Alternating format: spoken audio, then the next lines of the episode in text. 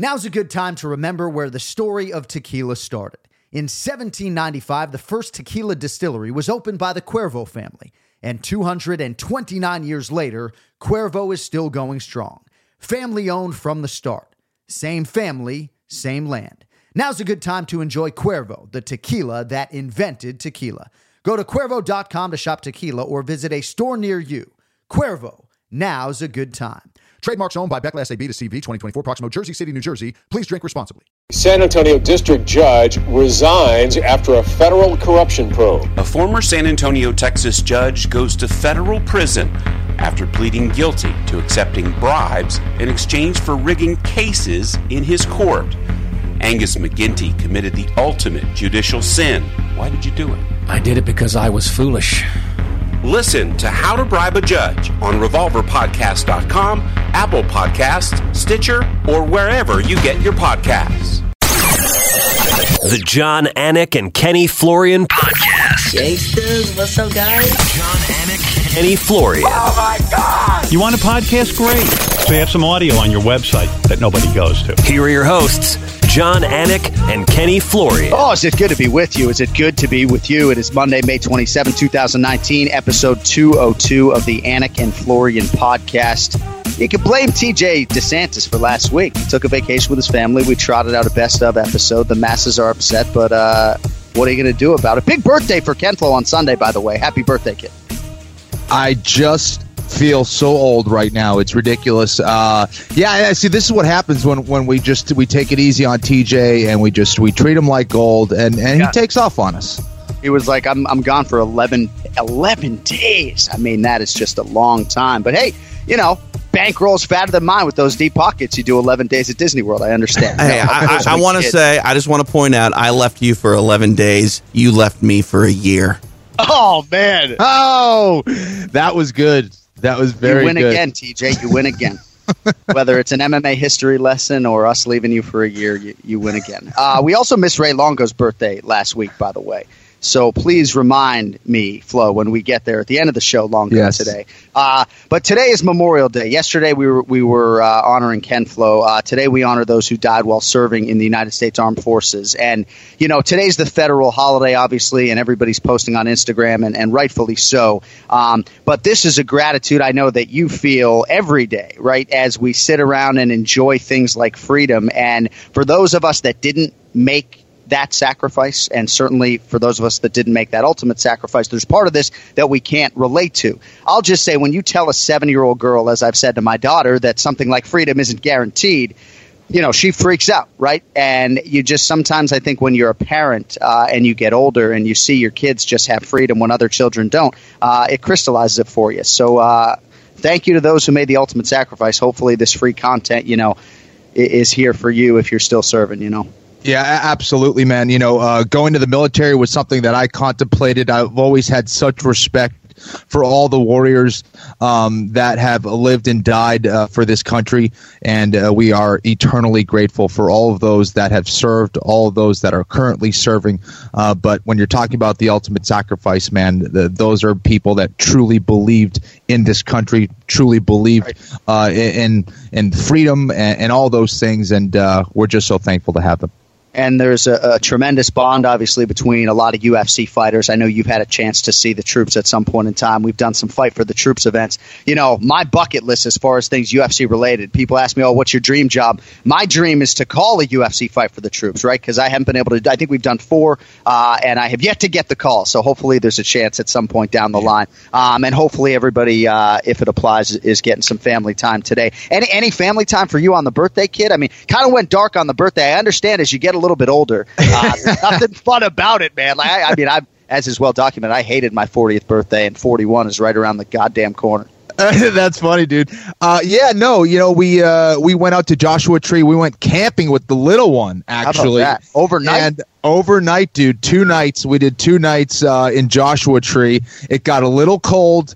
Uh, but uh, we we prepared uh, appropriately, I think, and uh, the the baby did great. I mean, she's such a trooper, dude. Uh, she she's amazing. We were intense and uh, dealing with the cold and then the hot during the day uh, in Joshua Tree. We survived Uh, I'm 43 years old, but I got to say, I, I, think I would beat the living shit. Ah. I would beat the living shit out of 28 year old Ken Flo. I'm oh, telling you, I well, believe I, it. I think there are a lot of fighters that you think you could probably still beat the shit out of. that back would hold up. Well, that's great that you went and did the camp. Please tell me you didn't like rush back for the Anik and Florian podcast. Of course, of course, of course, oh, I did. I can just see Had Clark. To. Really, bro? You didn't bring your laptop. We got to go all the way home to do the Anik and Florian podcast. No, of course not. So we did not get a chance last week to recap the UFC Rochester show, so just want to treetop that a little bit uh, before we get to the main event challenge and then eventually uh, Ray Longo.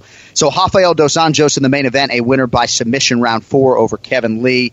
And I guess the conversation, Kenny, now nine to 10 days removed from the fight, uh, is probably as much about the win and the fight itself as it is sort of a career retrospective on Rafael Dos Anjos because this win, added to the rest of them, uh, is a really big deal for a really good guy. Dos Anjos is a tremendous fighter. I, I, thought that he did a great job of surviving that early blitz from Kevin Lee. I think him and, and his team and, and all of us uh, really expected that. Um, I expected that Kevin Lee was going to keep a a, um, a tough pace in that fight. Um, the problem is is that I, I think unfortunately I'm trying to be as clinical uh, about this as possible and and this is without bias. I just think that we found out a lot of things uh, about Kevin Lee that I, I think was was really confirmed in this fight and is that he needs to get better technically that you can't rely on just your conditioning um, to get it done against a guy like Rafael Dos Anjos who has been there, has seen it all, has been in there with some very large welterweights uh, since he's moved up. And Kevin Lee just didn't provide that same kind of challenge that a Kamaru Usman or a Colby Covington uh, was able to present uh, against Rafael Dos Anjos. And uh, Dos Anjos just seemed to be better everywhere. Um, and, and, Kevin Lee, and I think Dos Anjos got caught up emotionally er, in the pocket, kind of trading a little bit, taking unnecessary shots. But um, I, I, feel like Kevin didn't really understand the range so much. He was just trading and throwing shots, not really setting it up, not really aware of the range. And those shots from Dos Anjos were really, um, I think, wearing down on him. And, and not to mention uh, Dos Anjos' ability to stop the takedowns and even uh, go for some takedowns himself. I think that was really frustrating Kevin Lee throughout. The end seemed kind of anticlimactic as well. Not much resistance on the choke, obviously, from yeah. Kevin Lee in some respects, putting himself in, in, a bad position, not necessarily forced by Rafael Dos Anjos. So what what is what is at the core for Kevin Lee since you sort of went there? I mean, is it is it a, a cardio issue? Is it trying to figure out how to go you know, to manage not just risk but cardio over 25 minutes? Is it a, you know, I know, is it a Robert Follis issue? I mean, I know mm-hmm. he is only three fights removed from losing his head coach. I mean, what what is at the core here of the problem for Kevin Lee in your mind?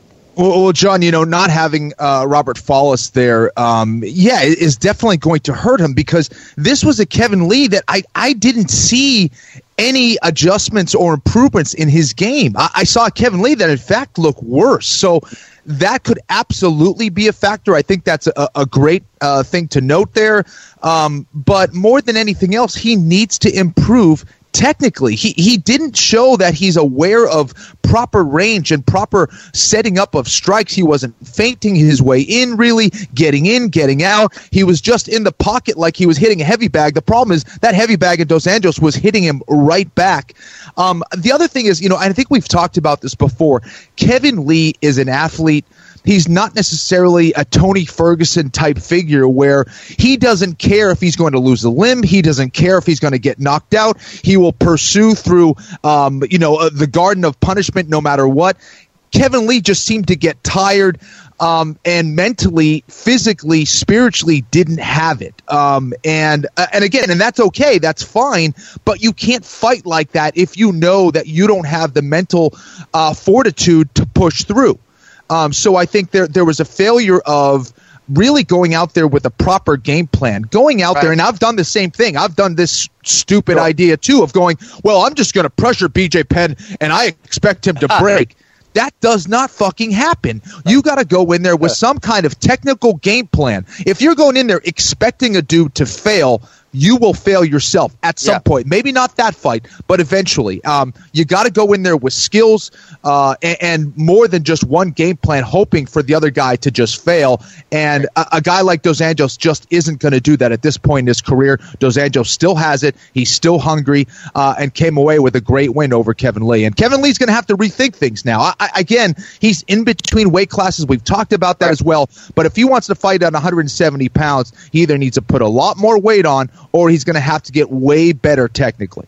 I think he'll probably push the reset button again and go back to 155 pounds and Yeah. really try to get himself in a position where he gets so far ahead of the weight cut and maybe just making some wholesale changes, not unlike we saw Yancey Medeiros did. I'm not saying you got to go vegan, but you know, really major lifestyle type changes uh, if he's going to try to to be a lightweight contender because it's Agreed. amazing how much the narrative has changed over the last three or four fights for Kevin Lee. I mean, I don't think this one stings as much as losing the Iaquinta rematch necessarily, but uh, and while there was some good in this performance, I think for Kevin Lee, a lot of questions to be answered. I think at times he questions his own style, right? And at times maybe he wishes his style was a little more entertaining. Not to say that he isn't an entertaining fighter, but at times I think the way he needs to fight in a five round fight is not the way he would like to fight.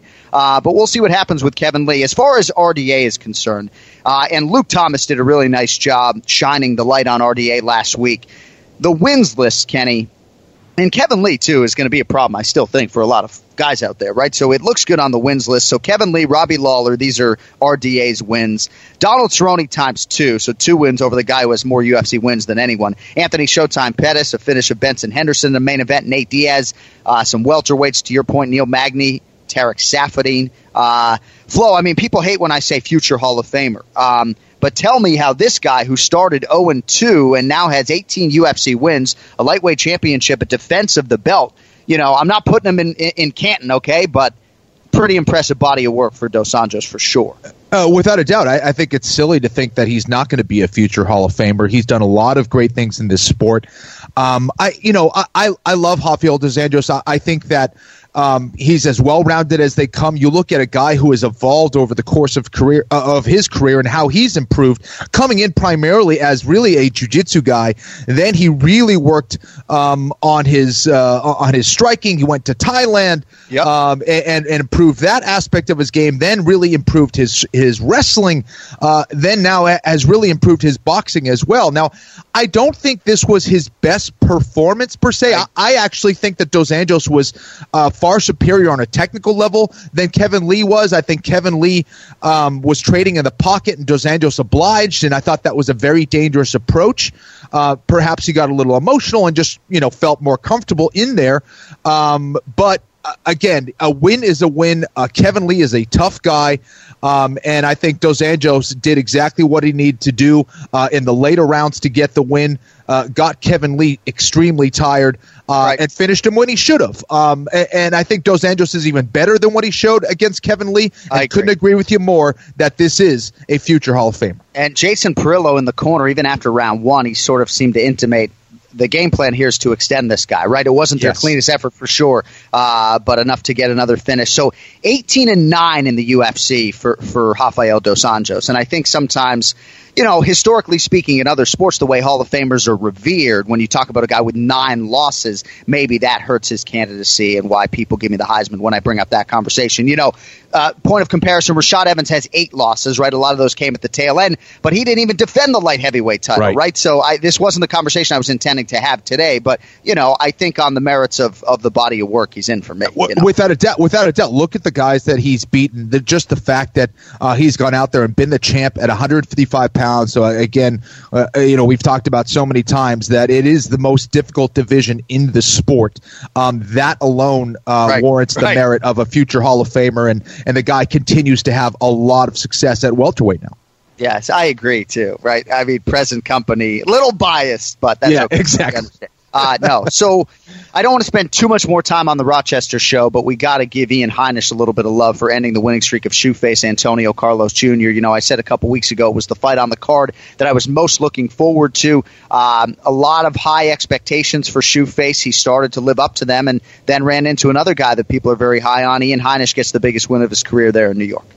Heart determination, conditioning uh, seemed to be the recipe here as well for Ian Heinisch. Um, you know, I, I got to say though, you know, for Shoeface, I, I think this was also the case for me. I think in my career is that sometimes when you're working on the other aspects of your game, um, the thing that got you to the dance, uh, mm. your jujitsu in this case, um, sometimes you lose some of those core fundamentals. Some of those things that you do well start to kind of fade away. You lose the luster on them. And I, I got to say, I saw that here uh, with Shoeface. Um, didn't seem so clean with his grappling on the ground, was making a lot of fundamental mistakes. But yeah. again, that does not take away from Ian Heinisch's toughness, his ability to just be brutal on the ground uh, and, and just seemed tougher on the feet, was landing heavy shots, and did a great job of really stopping a lot of those takedown attempts from Shoeface. Shoeface just not efficient with his grappling, not efficient on the feet with his wrestling, and just got absolutely exhausted. And Ian Heinisch made him pay when he needed to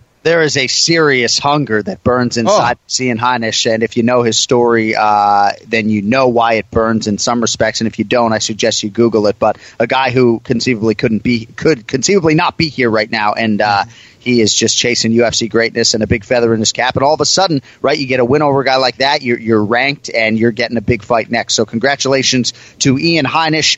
Congratulations to Frankie Edgar, who is getting a title shot against Max Holloway at UFC 240. So Frankie Edgar's last shot at any undisputed title, UFC 156 in 2013. He did have the interim featherweight opportunity against Jose Aldo, I believe UFC 200. Uh, but this is a long time coming if you're Frankie Edgar. We will certainly get to Alexander Volkanovski in all of this because he feels passed over and in the worst of ways in a lot of respects. But your thoughts on, on Frankie Edgar and Max Holloway and, and the fresh matchup that is likely to headline UFC 240? You know, a lot of people have have a problem with this because of the Volkanovski situation, which we'll get into later. But I'm very happy for Frankie Edgar. I think this is warranted. This guy is a true legend of the game, um, and here he is with an opportunity to win a second belt in a second weight class. The the the former champ at 155 pounds, Frankie Edgar, has a game that Max Holloway really hasn't. Um, had to deal with a, a, lot in his career at 145 pounds. This is a,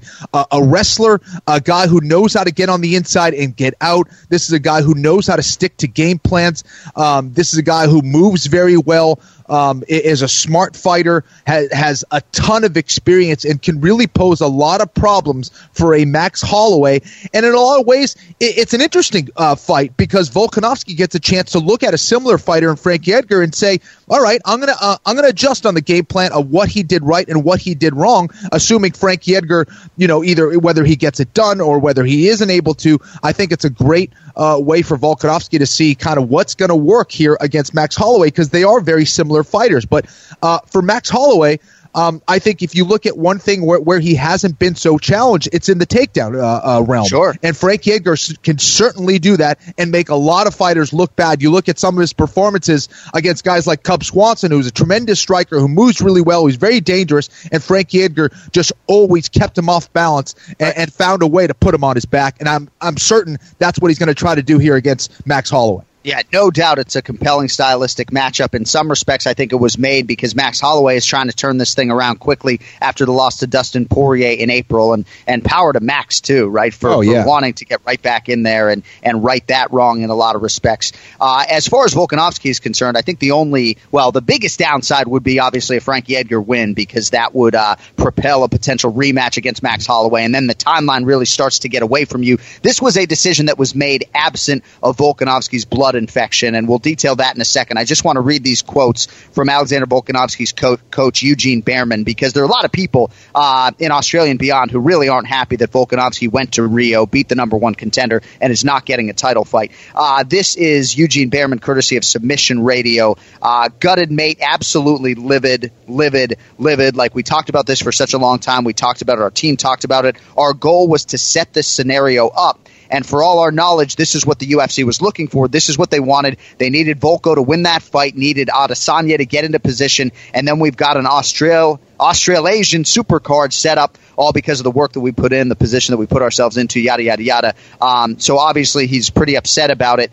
and rightfully so, right? Because Frankie Edgar has the win over Cub Swanson, which came about six weeks after he lost to Brian Ortega. That was April 2018 But Volkanovski, you know, I laugh because he's won 17 in a row. He's 7 and 0 in the UFC, and he just did the, the Mendes Aldo bang bang, you know? So, uh, in terms of body of work on paper, it's like, what else does Volko need to do, Ken Flo? He, he needs to do nothing. I mean, he's he's done it all. Uh, this is a guy with another interesting style, like I said, uh, similar to a Frankie Edgar, uh, who could pose a lot of problems for the champ Max Holloway. Uh, Volkanovski has done everything he needed to do.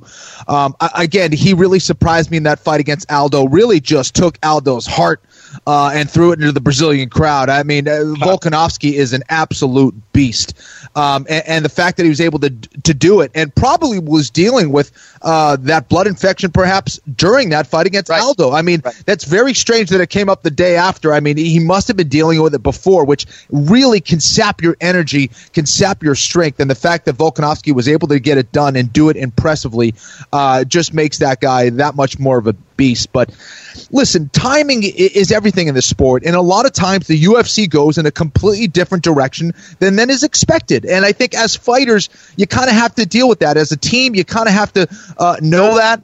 Um, it doesn't make it any easier to deal with. But uh, again, I think there's a silver lining here. I think for Volkanovski, he can learn a lot from this fight uh, of either Holloway or Frank Edgar, um, and kind of sit back, watch the fight. Uh, him and his team can make the analysis and, and come up with a great game plan either for Frankie Edgar or for Jose Al. Uh, sorry, for Max Holloway. Um, so I, I think there is a silver lining. It's going to push things back, but as you said, sometimes you know injuries and other timing. If Frankie Edgar wins that fight, that's going to push it back a little bit more. But uh, I think Volkanovski has really established himself as the number one guy in that right. division. I don't see a whole lot of other threats right. to him besides Frankie Edgar and Max Holloway. So um, he's going to have to sit back and wait. But uh, again, this is something that other guys like Dustin Poirier, Tony Ferguson, of course, uh, have had to deal with. Of course. No, it's a long list of guys for sure. And I do think Volkanovski's next fight is going to be for the undisputed title or for yes. an interim title, but hopefully in his case, uh, an undisputed title shot, you know? And I think, too, he's the type of guy that just wants to, you know, rugby league style run through a brick wall and maybe on the heels of this blood infection to take this fight you know, with a six week or whatever eight week abbreviated training camp wouldn't have been the most ideal circumstance, you know. Without a doubt. And, and listen, as good as this 145 pound division is, I think they also struggle in the name department. And Frankie Edgar uh, is one of, if not the biggest name uh, at 145 pounds besides Max Holloway. You look at what he's accomplished, um, you know, on paper, and the fact that he's been in some of the biggest fights uh, at 145 and 155 pounds. I think it's a fight that uh, the UFC probably went in that direction because of that uh, yeah, history. So Volkanovski doesn't have, perhaps have the name of, of a Frankie Edgar yet. Maybe that's why they went in that direction as well. And real quick on the Volkanovski infection, and you mentioned how hard it might be to fight and compete and cut weight and everything else with that type of infection. He's lucky he's still alive, right? When you look at the details and what airplanes and, and altitude can do when you're fighting something like this. Uh, this is Volkanovski to ESPN, and, and Ken Flo will be on video in a few weeks, but he's just shaking his head because he knows all too well. Um, and especially, too, when you got kids, they get these infections, too. I mean, shit happens really quickly if you don't get yeah. on top of it. Uh, this is Volkanovski uh, on what happened, you know, shortly after going on the plane. It was too hard for them to tell, I think, the extent of the injury or virus because he was injured because of the trauma from the kicks. Uh, once I went on the plane, it went crazy, and obviously I just started feeling really crooked. Then I went on the next flight, and that's when it really hit me 40 plus degrees Celsius temperatures. Um, goes on to say, I could have lost the leg, lose your life. Uh, oh. Very, very serious. Thankfully, it didn't get to that stage, but uh, antibiotics didn't work straight away. They were really worried about it hitting his tendons and bones because it was very close. And of course, once it goes there, uh, you can have some serious problems. So, man, you know, and the thing too is, right, you find yourself in these situations, right? He was admitted to a hospital in Chile after fighting in Brazil, right? And you just trust that all the, you know, I'm not like Flo. I don't speak six languages, right? You're in a hospital surrounded by people who are trying to save your life in a different language. Scary stuff, man that has to be extremely scary. Uh, absolutely. Uh, I, I, can't even imagine that is dangerous stuff when you're talking about these infections, whether it's staph or these blood infections. Um, you know, it, being on a plane and having to deal with that, I, I mean, that is just craziness. Uh, Uh, but I'm glad he was able to get out and, and, and get healthy, and um, I wish him a, a, you know a continued recovery. But that is definitely some scary stuff. I've dealt with some infections Right. uh, b- before a fight, and, and you just don't feel the same or fight the same. Uh, Volkanovski's a beast, man. I'm glad he's okay. Thankfully, he is okay. He is getting better, and he is home with his beautiful family. All right, main event challenge coming up in 60 seconds. First, though, this from the National Highway Traffic Safety Administration. I'm not going very far. I'm in a rush. It's too uncomfortable. Sometimes I just forget. Don't kid yourself. There's no such thing as a good excuse for not buckling up. If you've used any of these excuses or any others, you're putting yourself at risk of injury or death. In 2017, more than 10,000 people were unbuckled when they were killed in crashes. That's 51% of people killed in motor vehicle crashes that were not wearing seatbelts. No matter what kind of vehicle you drive, wearing your seatbelt is the best defense in a crash. Even when you sit in the back seat, you still need to buckle up. That goes for when you ride in taxis and use ride sharing services too. Cops are on the lookout and writing tickets, so why take the risk? In 2017 alone, seatbelts saved nearly 15,000 lives. So do the smart thing and buckle up. Every trip, day or night. Click it or ticket. It's the main event challenge. Anik, The time is most definitely now. Florian, I finish fights! I'm gonna do everything possible to win! the main event challenge. The John Anik and Kenny Florian podcast. All right, so at one point, Team Anik led this thing by like 17 or so. Not not really thrilled with the squad of Lake Ken Flo. Ian Parker, chief among them. He's on hold. We'll get to him in a second. It was 61 48 going into UFC Rochester. Team Florian wins his fifth consecutive week. Four to two. The swing fight. Kenny Florian had Rafael dos Anjos as a slight underdog. So it is now 63 to 52 going into UFC Stockholm. You take the week four two, kid. Chipping away, dog. Chipping away. The kid's coming. It's just coming. It's still early. I, I, got, I got what? Six months still? it's just, it's amazing the way you do this. Five consecutive winning weeks, unbelievable. Uh, as we welcome in Ian Parker, uh, Ian, not a great start to this uh, to this partnership, but the beauty is in your system, you get another crack this week, my man. It's good to have you back. How are you? you know, it's. Uh, I guess you're only as good as your uh, last fight, and uh, if it wasn't for uh, Mr. Lee, I think I would have actually been flawless. So, uh, Kenny, you got lucky that uh, Neil Magny uh, didn't want to come fight that day. I'm telling you, dude. Wow. All right, let us get to it. It is UFC Fight Night. Gustafsson versus Smith, June first, Stockholm, Sweden. I believe this is a wall-to-wall job on ESPN Plus. We begin with a good one the featherweight division. Chris Fishgold favored here at a minus 125 clip against Makwan Amirkhani, who is plus 105. Fishgold 18 2 and 1 overall. Ian Parker, he is the favorite. Give it to me straight. Who do you like here? Yeah, you know what? Um, phew, th- this is uh, the odds are kind of spot on right here. You know, Murakami is someone who was a potential prospect for a while. I just don't like the inconsistency in his uh, the time that he fights. Seems like he only fights once a year for a long time. I think Fishgold, since his last loss, has only gotten better. I think his strengths play really well to Murakami's weaknesses. Uh, I'm going to keep this one pretty simple. I think that Fishgold is going to grind the decision out, play it safe here. I think he out cardios, out hustles, and he gets the win. All right, Ian Parker going with Fishgold out of Liverpool, England. He's got some hype behind him. Ken Flo submitted Daniel Teymur in February, 13th career submission, 12th by a choke of some kind. Uh, Makwan Amirkhani on the other side. I was surprised to see this. You know, more UFC tested in this equation for sure, but four and one in the UFC so far, coming off a split decision win over Mississippi Mean Jason Knight. That was over a year ago, May of 2018. Amirkhani, the underdog, or Fishgold, the favorite for you, kid? You know, I think uh, Amirkhani uh, is one of those guys that um, I've been a little disappointed by how he's developed because he is such a great athlete, and I expected a lot more. Even in his wins, sometimes he just has you grinding your teeth. Like, is this guy going to pull it off? Like, why isn't he making? Why is he making this so hard? Um, sometimes the decision making out there, and again, you know, that's because he is kind of starting off his career still and still getting his bearings in the UFC, but.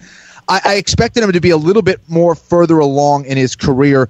Uh, Fishgold, I, I think, can get it done, um, just like Ian Parker said, or I could actually see Fishgold getting a submission win over Amirkhani as well. So uh, I'm going with Fishgold. Do you know how much Ian Parker loves when you're dropping that Parker and not just calling him Ian? I mean, Kenny Florian knows your last name, bro. I mean, look at this. You know All right. what? I'm going to have to just go down like the route of like Sinbad. I think I'm just going to drop the Ian at this point and just go Parker. Yeah. I think it just carries we- so much might- more weight. Like easier. Bono or Sting. Yes. I like it. Yeah, I, don't know think why I that- went Sinbad. I could have went so much more memorable, but I went Sinbad. I don't know. That's funny. Okay. All right, so uh, two guys on Fishgold there. Price is short if you do like that side. All right, featured bout at light heavyweight.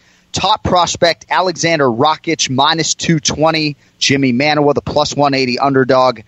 Ian Parker, we will have you lead once again. Rakic or the poster boy Jimi Manuwa for you. Love leading. Kenny wouldn't have it any other way. Um, so I like I you know man Jimmy Mano, another guy who's new sorry has been very again dis- disappointing I guess for the most part. He's one of those guys. He's either going to knock you out or get knocked out. And I feel like the longer he's been in the UFC, he has fought a higher level of competition, but he's just his technicality has gotten so far away from him that he just likes to slug it out and he believes that his power will do it, and it's showing not to be the case. I think the prospect gets it done here. I, I do think he's um, what I hope he does do because if you want to slug it out with Jimi, it, it's not the best idea. Jimi's power, as I stated, is really really good, but. I think if he stays technical, which he can, I think if he uses his jiu-jitsu, he's got a couple of sub wins in his career, you know, and also Jimi's cardio is really not good. I like Rakic here. Um, I really do appreciate where the, I, this is a very interesting fight. Also, kind of, he's not too far into his career in the UFC. This will be a test. Um, I think he gets it done. I think the odds are. I didn't expect him to be minus two twenty, you know, but I would still take him. I'm, I'm good with that pick. Ken Flo, the Austrian Rakic, getting Vegas's respect. He's won 11 in a row since dropping his pro debut, 3 0 in the UFC. Knockout of Devin Clark late last year. He trains at American Top Team. And here tries to hand Jimi Manuwa a fourth consecutive loss. Ken Flo, who you got?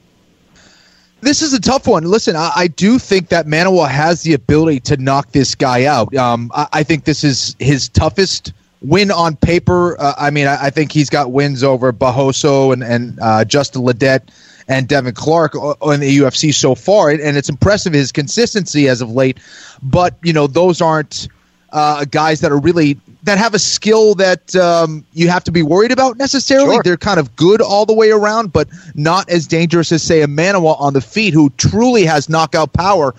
But I, I, I got to say, what what what Ian said, I, I think he's onto something here. Um, it concerns me that Manuwa is a little bit later on in his career, um, kind of at the end of his career, and I, I don't see that hunger getting ramped up at this point. Um, I'm not sure he's going to have that same approach uh, Right. to training for a fight like he did before.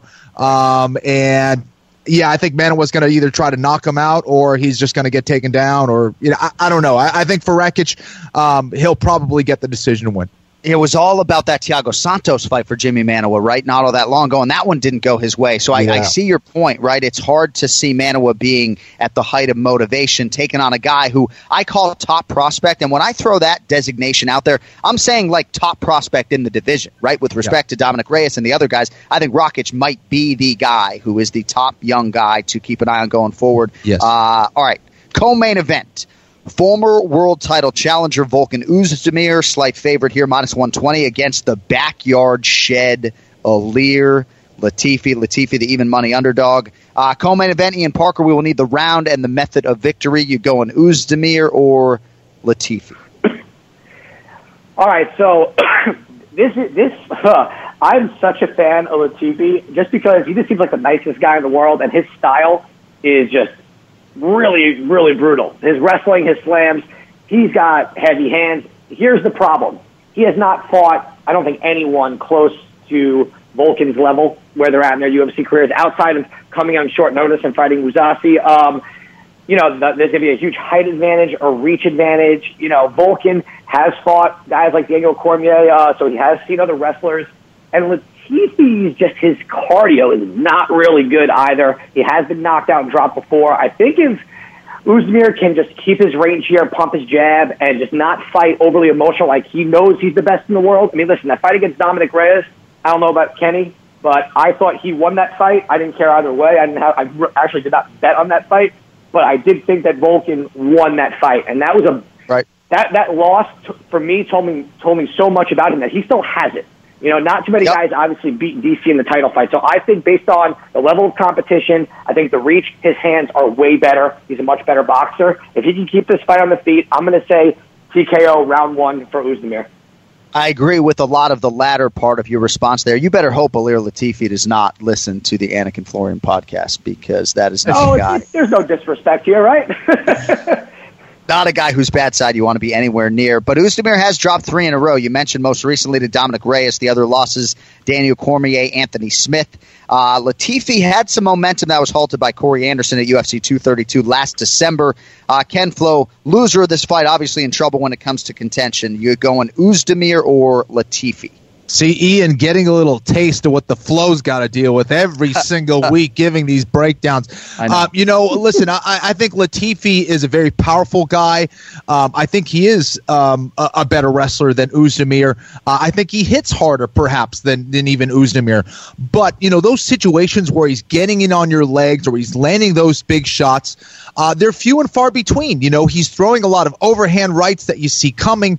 Um, you know, with his ability to enter in on the legs, I don't think it's um, it's so clean. He doesn't know how to really integrate his striking to set up his takedowns. He's either just trying to shoot in from far away or trying to knock your head off. So I think Oezdemir is going to have the experience to see all of those things. I think Oezdemir showed a lot of that toughness that we've seen in, in his previous fights. Um, in that last uh, fight uh, against Dominic Reyes, which I agree, he definitely could have won that fight. Um, a- and, again, it's no surprise. This is one of the toughest individuals you'll ever meet. Um, you don't become Anthony uh, Johnson's sparring partner, getting your butt kicked, to now giving him a really tough time at the end uh, of his career. I, you know, without being tough. So um, I, I think Oezdemir does get it done. I, I don't know if it will be by knockout, but um, uh, we I do need to give a round, right? Is that correct? Let's You go know- with round two. Or no? Uh, yeah, yeah, new scoring system. I think that does require you to give us a round and a method right. of victory. All right, let's go. Let's go. Let's go with round. Uh, let's go with round three TKO.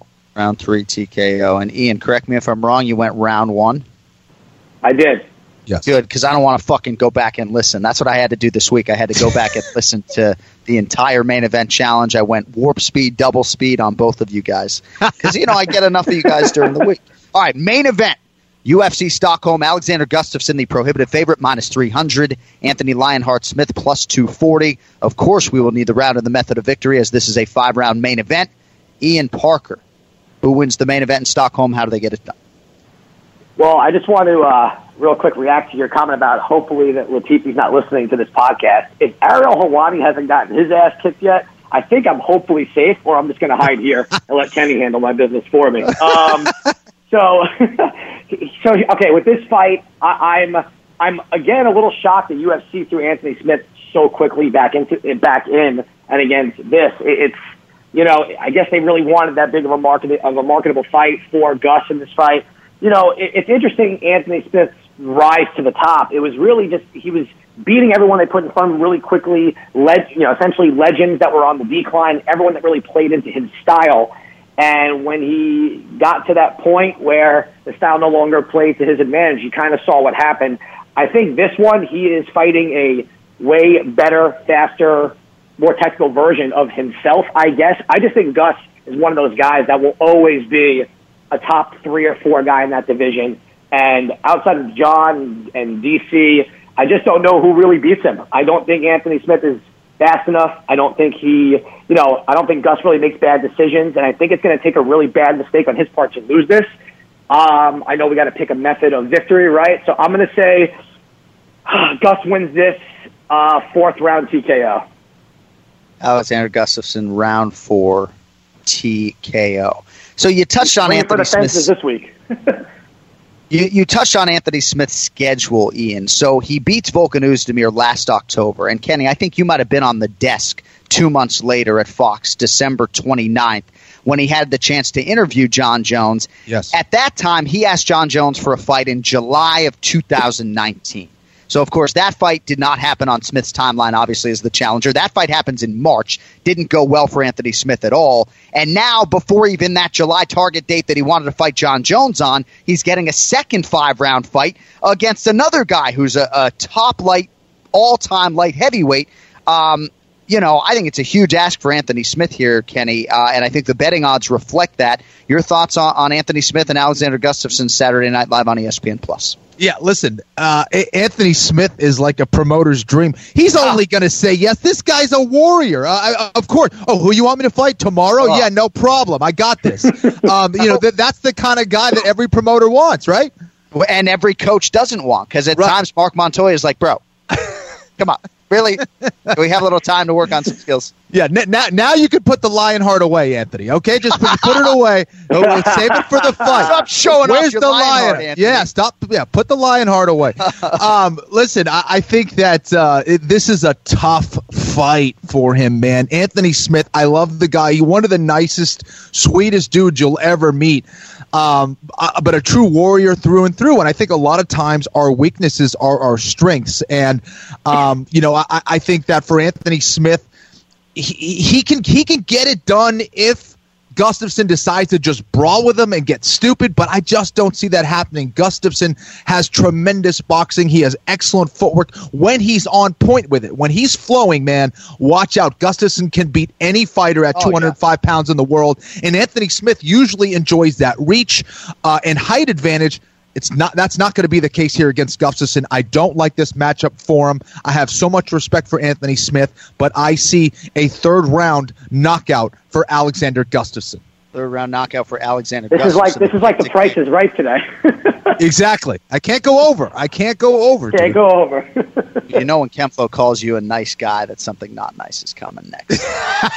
What I- a John, jerk. I Come think the on. term was sweet. He's a sweet guy. exactly. He's a sweet guy. See? Ninth fight, ninth fight in two and a half years for Anthony Smith, and we know Gustafsson rematch with John Jones certainly didn't go according to plan. He did injure the groin in there, and he wasn't going to outwardly make that excuse, but maybe that's a silver lining for Gustafsson. If he's healthy and sharp and on point, uh, he's a three to one favorite against Anthony Smith, and that's exactly. Uh, how it is on paper as Gus tries to preserve his status as one of the best light heavyweights in the world.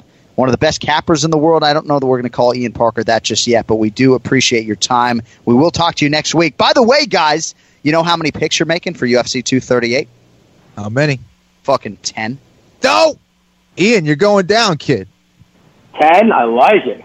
10 picks, the entire main card, all four televised prelims. They're all big fights. The smallest fight, if you want to call it that, that you guys are going to pick, if you really want to know, because I prep in advance, Joanne Calderwood, Katlyn Chookagian. So two top five flyweights, I think they are, or close to it. Uh, that's the smallest, right? The least consequential fight, arguably, that you're going to pick. So 10 fights next Wow. week. Uh, Ian Parker, anything else before we let you fly, kid? Uh, no, listen, I, I'm. It was kind of weird this weekend not having uh, a UFC card this weekend. Feel a little uh, left out, but looking forward to this week. Uh, and I, I missed you guys, man. I'm, I'm, I'm pumped we're back on this week. And uh, Kenny, as much as I like you, I got to kick your ass this week, bro. Jon just got all over me for losing one fucking fight. You see this? one fight. So I got, I got to crush you this week, bro. Stay consistent for me. Stay consistent for me.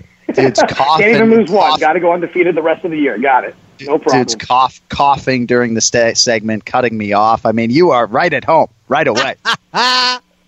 Oh, I didn't even hear you. Did I cut you off? My apologies. I'm just kidding around. We, we actually, I think we prefer the cough uh, than the than the car door, but uh, you know, it is what it is. Who was Who was coughing? I wasn't coughing. No, of course not. You're the only Jew I've ever met that doesn't smoke marijuana. You know. I mean, not anymore. But yes, that, that's true. Wow, we're, we're, look who's at home right now.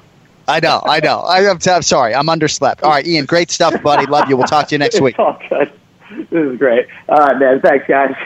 All right, we got to get out of here because Ray Longo is waiting. Let's get to the Ray Longo. Minute. It's now time for the Ray Longo Minute. I want you to punch a hole in his fucking chest.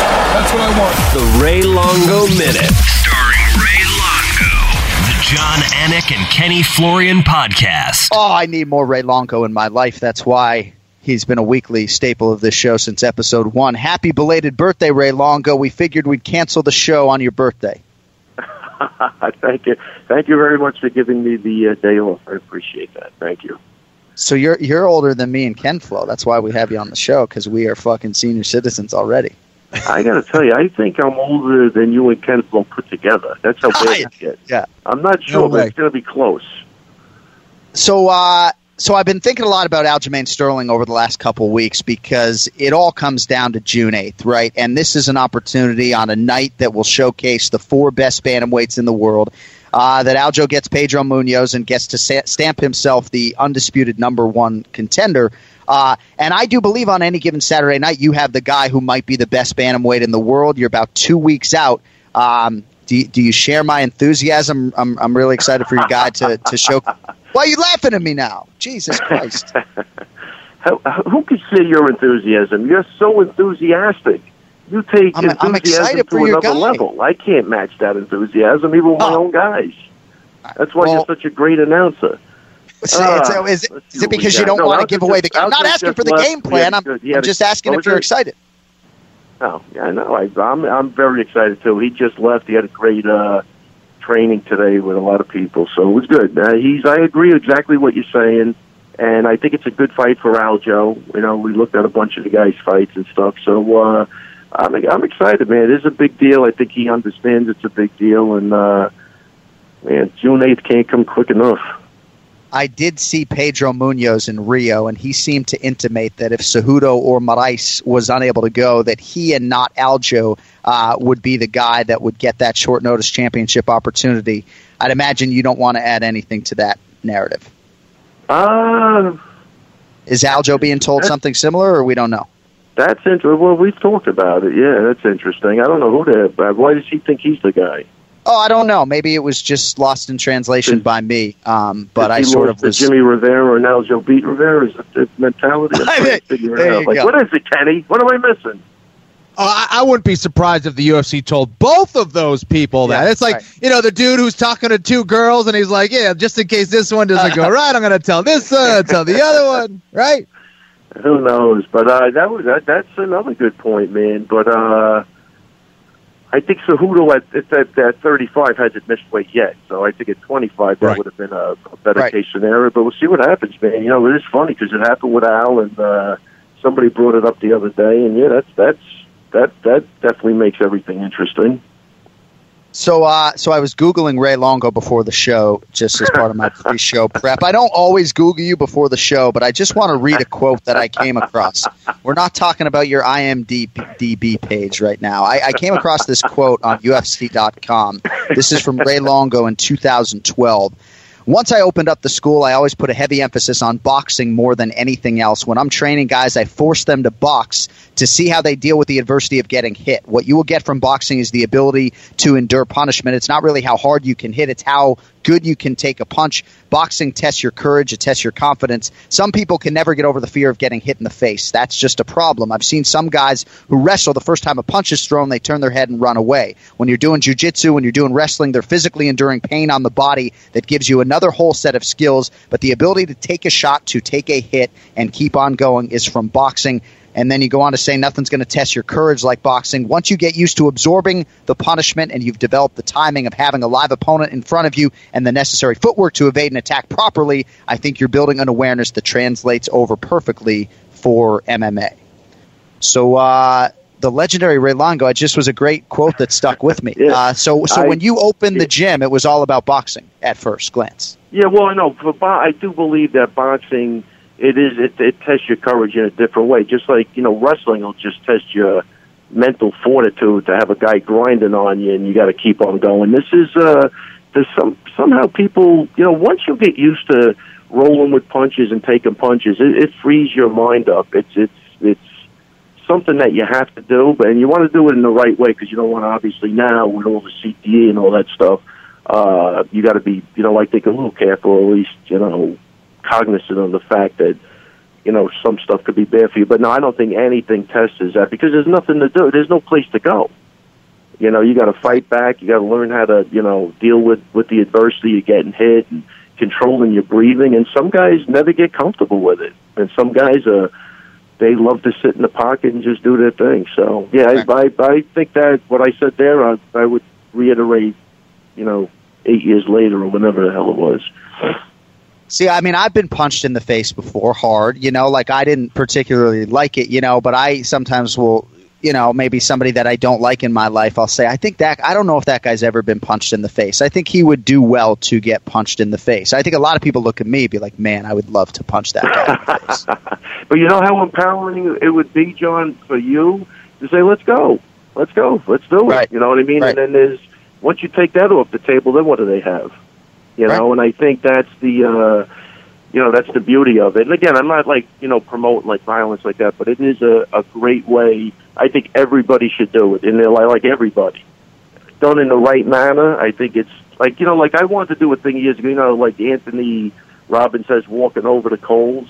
And I want to do like a motivational thing, and at the end, you know, you get you get taught that you have to go in and, and spar a couple of rounds and deal with that. I think that's empowering, way more than like walking over, uh, you know, coals that you know a lot of scientists could come up with and tell you, you know, well, this is why you, you know you could do it and blah blah blah. There's no way getting out of that. Once you're in that ring or the door locks in the octagon, you got to face your fears. And if it's done constructively, I think it could be one of the most empowering things there is. Yeah, no, I even thought taking a few jujitsu classes was was very empowering. You know, doesn't mean I'm going to go back every Tuesday for the rest of my life, but it was very empowering being in there. You know, Yeah, and I'll tell you, jujitsu. I mean, I've seen Matt take guys that were just like ordinary. They they're not, they're not playing any other sport. Trust me, and they are phenomenal jujitsu guys, and they'll latch onto your neck, and I don't care who you are, you're going out. And that's the beauty of jujitsu. It's a but for self defense. I think everybody should learn that. You know, for the other reasons with the boxing, you know, look, it's like you you get into a fight with a, a, a Volante or a Weidman. I mean, what what on the street, and you have no skill set, Kenny. What chance do you have? yeah, it's tough. Uh, There's no, No, really there's no doubt What do you about it. Yeah. You know, these are these are skilled guys that are used to taking a beating. I mean, I don't know. What do you do with them? You got to get lucky, knock them out with one punch. What are you going to do? You're not going to out wrestle them. Right. You're not submitting them. You know, I'm just saying you're the average, you know, tough guy in the neighborhood. That shit's gone. Right. You know, No people doubt. are really well trained today, and it's, it's that that gets a little scary. Yep. yeah, that cauliflower ear. Don't go anywhere near the guys with the cauliflower ear. You know, That's what you got to spot. That's what you got to spot for sure. that's, a- like that's yeah. really why I want to wrestle and do jujitsu. Is I want that souvenir of a lifetime of repetitions in the game. That's it. Kenny will put you in a headlock for a half hour. Your reels will be perfect. He'll, No, he'll but see, Kenny's your not just that. Kenny's not just that straight jujitsu guy. World class soccer skills underneath that. No, Ken, let me tell you. look, If I'm the not- soccer game breaks out, I'm good. Kenny, I'm good, dog. Yeah, Kenny was awesome. The footwork, I like. uh Who'd you have? Peter Welch, who I really like a lot. I thought your footwork, your movement, you could punch and balance. I think he was awesome, man. You were a great, just a great fighter.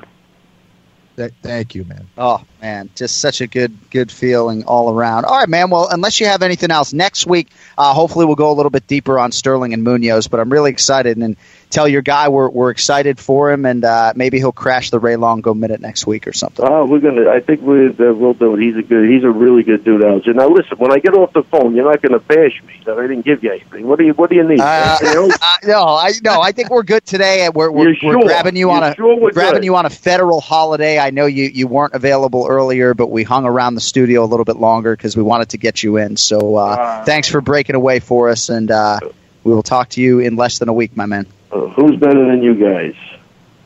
It's a good question, Ray. You are. Thank you, buddy. Definitely. Take it easy. Thanks, I'll Ray. talk to you. Bye.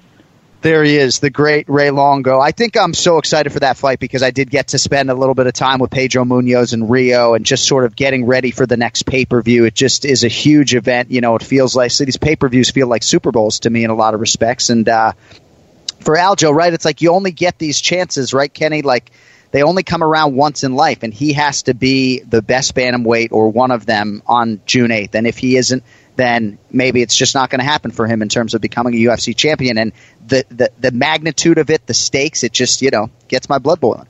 Uh, without a doubt, man. Listen, uh, it's not impossible for him to come back um, if he doesn't get the win here, but certainly a lot of pressure on his shoulders for this one. This was one of those fights that um, definitely is do or die, and, and who knows what happens. And again, a lot of things can go wrong uh, between now and when uh, Moraes uh, fights, and and um, you know who knows. The, the only thing that makes sense for Pedro Munhoz is the fact that he does uh, is that Moraes does have that win uh, over Aljo, sure. of course, which might put him in, in, the front as a front runner there if something goes wrong with that fight. But uh, who knows? Championship doubleheader UFC 238 coming up June 8th. We will be back in a week to preview that for you. The only championship stakes tonight, though, Monday, May 27th, of course, the Stanley Cup final getting away in Boston, Massachusetts. And I'll try to say this as respectfully as possible. You know, I think people outside of Boston, even the ones who listen to this podcast, really are hoping that the St. Louis Blues can find a way, uh, you know, because it's just been enough, right? For people outside Boston, just enough how do you stop them at this point? I, I mean, it's it's crazy. And, and again, you know, the Celtics, you know, they had their issues, but imagine if they were able to get. Has has a team won four World Championships ever? Oh, three. Well, so, Detroit was the last team to get three, right? And there was 1930s, right? Yeah. But I said, you know, my son was born June 23, 2018. I mean, you're going to tell me that they're going to win every single pro sports, the first three that are there Crazy. to be won in his life? Unbelievable. Um, but first things first, of course, they got to beat the St. Louis Blues. Best of luck to the Boston Bruins. Thanks to everybody for listening. Thanks to Ray Longo, Ian Parker, of course, TJ DeSantis behind the glass, and of course to all of the fallen servicemen and women uh, that we remember today, and ideally uh, more days than just today. Uh, thank you for making that ultimate sacrifice. Thank you all for listening to our show.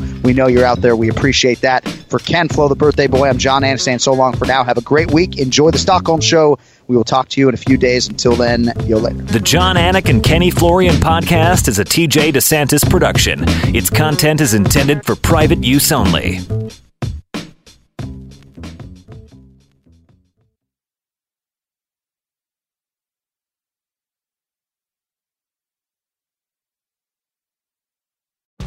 Sports betting is sweeping across the country faster than the coronavirus, and Wagering Week is your antidote. I'm Tom Barton, and I'm a veteran sports analyst and respected sports handicapper who helped build ESPN's brand. I've been recognized and awarded by Pro Football Weekly and Gaming Today magazine as the honest handicapper.